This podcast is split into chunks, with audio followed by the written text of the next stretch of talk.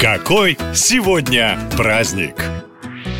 13 сентября в мире отмечают День позитивного мышления. Растут цены, устал от работы, дома не ладится, не беда. Если верить всяким тренерам личностного роста инстаграм-гуру, все можно исправить, перестроившись на позитив. Если проще, не смотрите туда, где плохо, а смотрите туда, где хорошо. Например, можно пофантазировать, как было бы здорово, если бы не ввели санкции, не закрыли границы, да еще и подняли бы зарплату. Кроме этого, адепты позитива предлагают предлагают относиться к любой ситуации как к подарку. Уволили – чудесно, больше времени для детей. Бензин стоит как элитный виски – замечательно, можно больше ходить пешком и быстрее стать здоровым. Но у положительного мышления есть и обратная сторона. Психологи предупреждают, что подавляя в себе негативные эмоции, можно просто зайти в тупик. Ведь избегая таких чувств, как страх, гнев, грусть, вы не перестаете их ощущать, а просто заталкиваете куда-то в самый дальний угол угол, и в какой-то момент все это обязательно вырвется наружу. Но поскольку 13 сентября все же день позитива, а не здравого смысла, то откроем вам секрет, как быстро поднять себе настроение, чтобы не произошло. Для этого достаточно 5 минут посмотреть на что-то оранжевое. Ученые доказали, что этот цвет лечит депрессию и уныние, так что если хотите всегда быть на позитиве, носите в кармане апельсин или морковку.